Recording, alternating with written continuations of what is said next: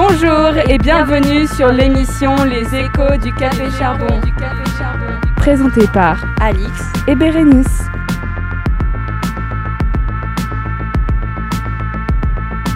Aujourd'hui, nous sommes le 24 novembre 2023 et nous sommes avec Poltergeist qui joue ce jour même au Café Charbon. Bonjour Bonjour Bonjour. Commençons par le début. Depuis quand joues-tu de la musique? Alors moi j'ai commencé la musique euh, à l'âge de 6 ans. Euh, j'ai commencé avec un parcours assez euh, basique euh, par le conservatoire en musique classique avec le violon. Et puis plus tard, vers les 12-13 ans, je pense, j'ai commencé la musique actuelle. ce qui m'a permis de découvrir plein de choses et une musique différente de la musique savante. Poltergeist, c'est un projet de musique électronique du courant Cold Wave. Quelle est la particularité de ce courant musical? Alors la particularité du courant musical Cold Wave, c'est que c'est un courant musical qui nous vient d'Angleterre et d'Allemagne, mais principalement d'Angleterre. Et euh, ça souligne l'aspect euh, froid et euh, granulaire et, et dark de la musique en général.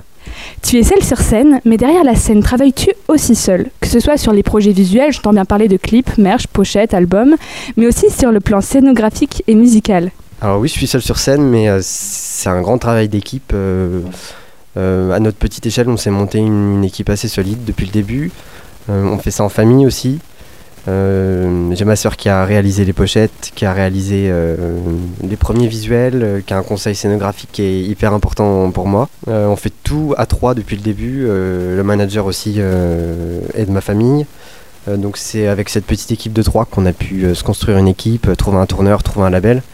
Et c'est super précieux je pense qu'on a du mal à avancer si on n'est pas entouré dès le début.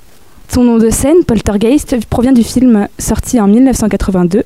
Mais est-ce que ton nom est une référence à un des personnages, aux phénomènes paranormaux ou autre chose? Alors pour le coup, le nom n'a rien à voir avec le film de- des années 80, euh, mais je suis hyper intéressé par le- les phénomènes paranormaux euh, depuis toujours. Euh, c'est quelque chose qui m'attire vraiment énormément.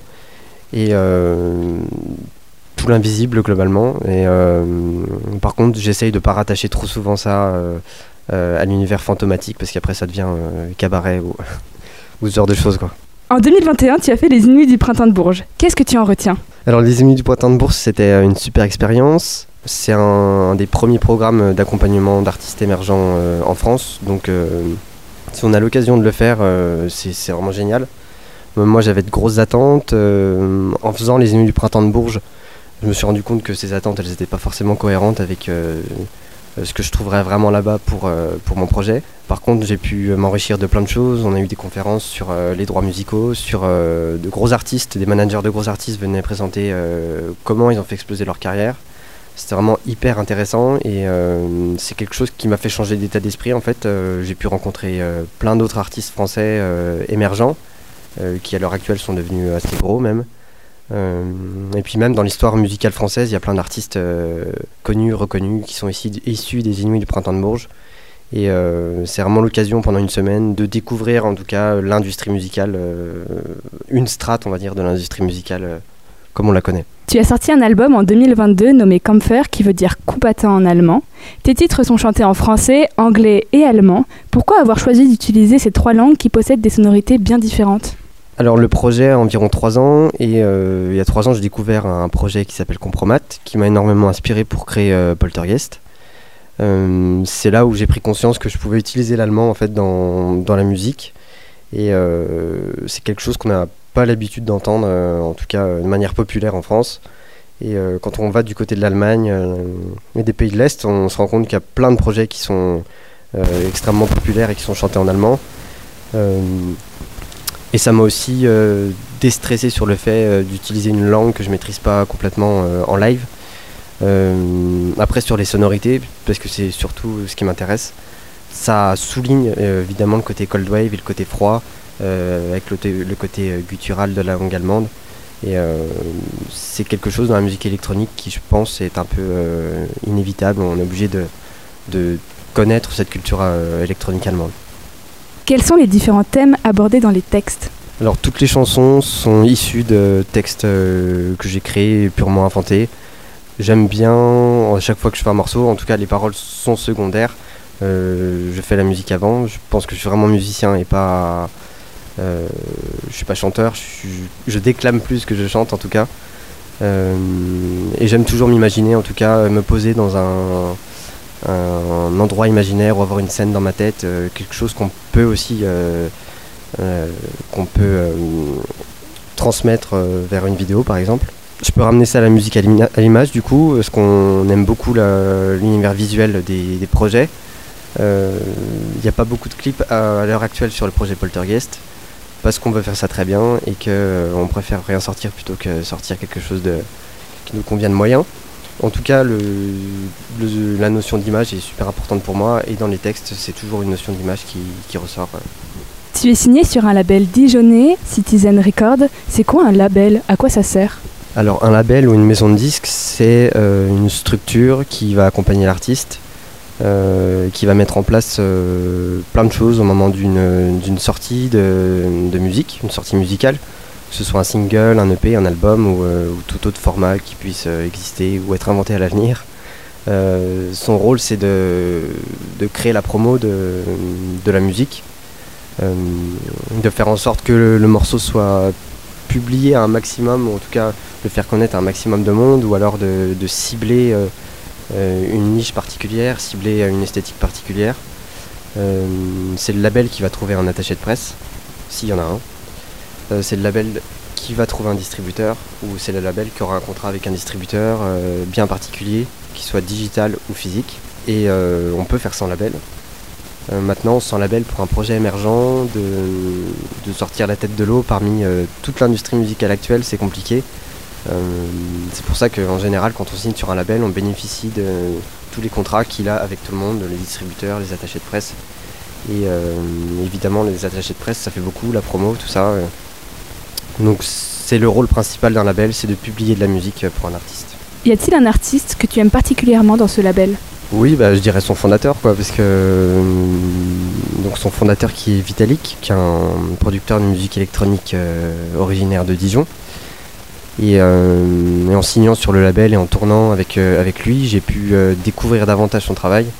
Et c'est quelqu'un qui m'inspire beaucoup, autant sur le live que la production musicale en studio. Et je pense que je peux m'en inspirer, il n'y a pas à en douter. Et maintenant, Alix prend la parole pour la rubrique rétrospective flash sur l'univers musical de Poltergeist. Alix, à toi le micro. Alors la règle elle est simple. Je pose une question à notre invité et celui-ci répondra par le nom d'un de ses titres suivi d'un extrait. Un titre pour s'ambiancer seul à la maison. Bernard Vogel. Der Vogel. Der Vogel, der die Zukunft ist. In meinem Herzen.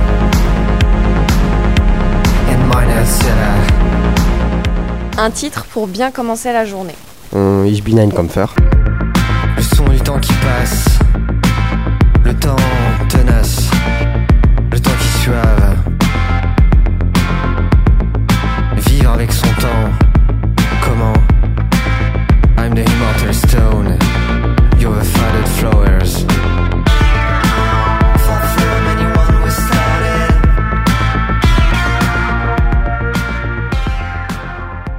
le titre qui a été le plus spontané dans ton écriture euh, Le titre le plus spontané, c'est La Grande Dame sans hésitation.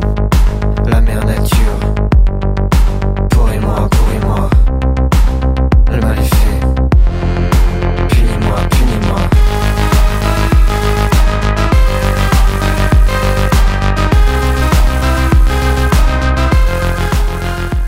Un titre sur lequel tu as le plus galéré et pourquoi Je pense que le titre où j'ai le plus galéré, c'est sur le son principalement.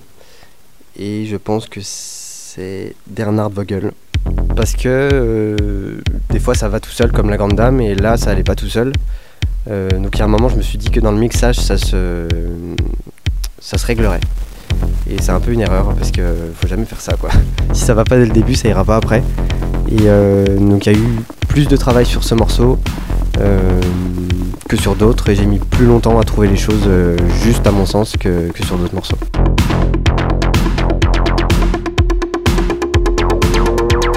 Et la dernière question, le titre dont tu es le plus fier Je pense que le titre dont je suis le plus fier, c'est euh, Oldies to Death, parce que c'est quelque chose qui sort des sentiers battus. C'est pas quelque chose que j'avais l'habitude de faire, c'était la première fois. Il y avait un nouveau synthé qui était rentré aussi, euh, que je venais d'acheter, donc c'est des nouvelles sonorités, euh, quelque chose de plus indus et de plus frontal. Et euh, j'aimerais aller dans ce sens euh, à l'avenir pour d'autres morceaux.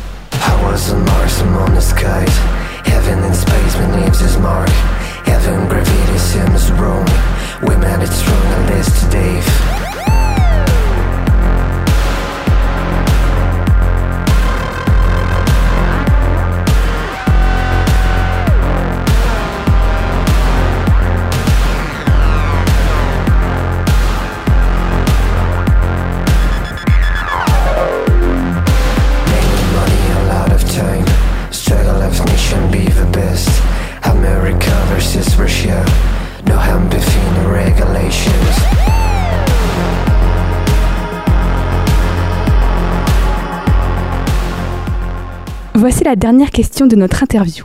Si tu rencontrais une personne qui n'a jamais écouté de musique de sa vie, quel titre de quel artiste lui conseillerais-tu? Alors j'ai découvert récemment un, groupe, une formation euh, écossaise qui s'appelle Young Fathers. Et euh, c'est la découverte de l'année pour moi, donc je conseillerais d'écouter le morceau ISO, qui est euh, le single de l'album qu'ils ont sorti en 2023, qui pour moi est un mélange de musique électronique, de musique tribale, de musique traditionnelle. Et puis ça ramène à plein de choses, plein de racines euh, de musique traditionnelle, euh, notamment la culture nord-américaine euh, en Afrique, mais aussi euh, plus tard à New York avec Harlem et tout ça. Et, euh, et c'est vraiment euh, sur scène une pépite et une bombe atomique. Quoi. Merci beaucoup Poltergeist pour nous avoir accordé de ton temps. C'est la fin de cette interview. Merci encore et à la prochaine sur Bac FM. C'était Les Échos du Café Charbon, une émission présentée par Alix. Et Bérénice. I want your shield. I want your weapon.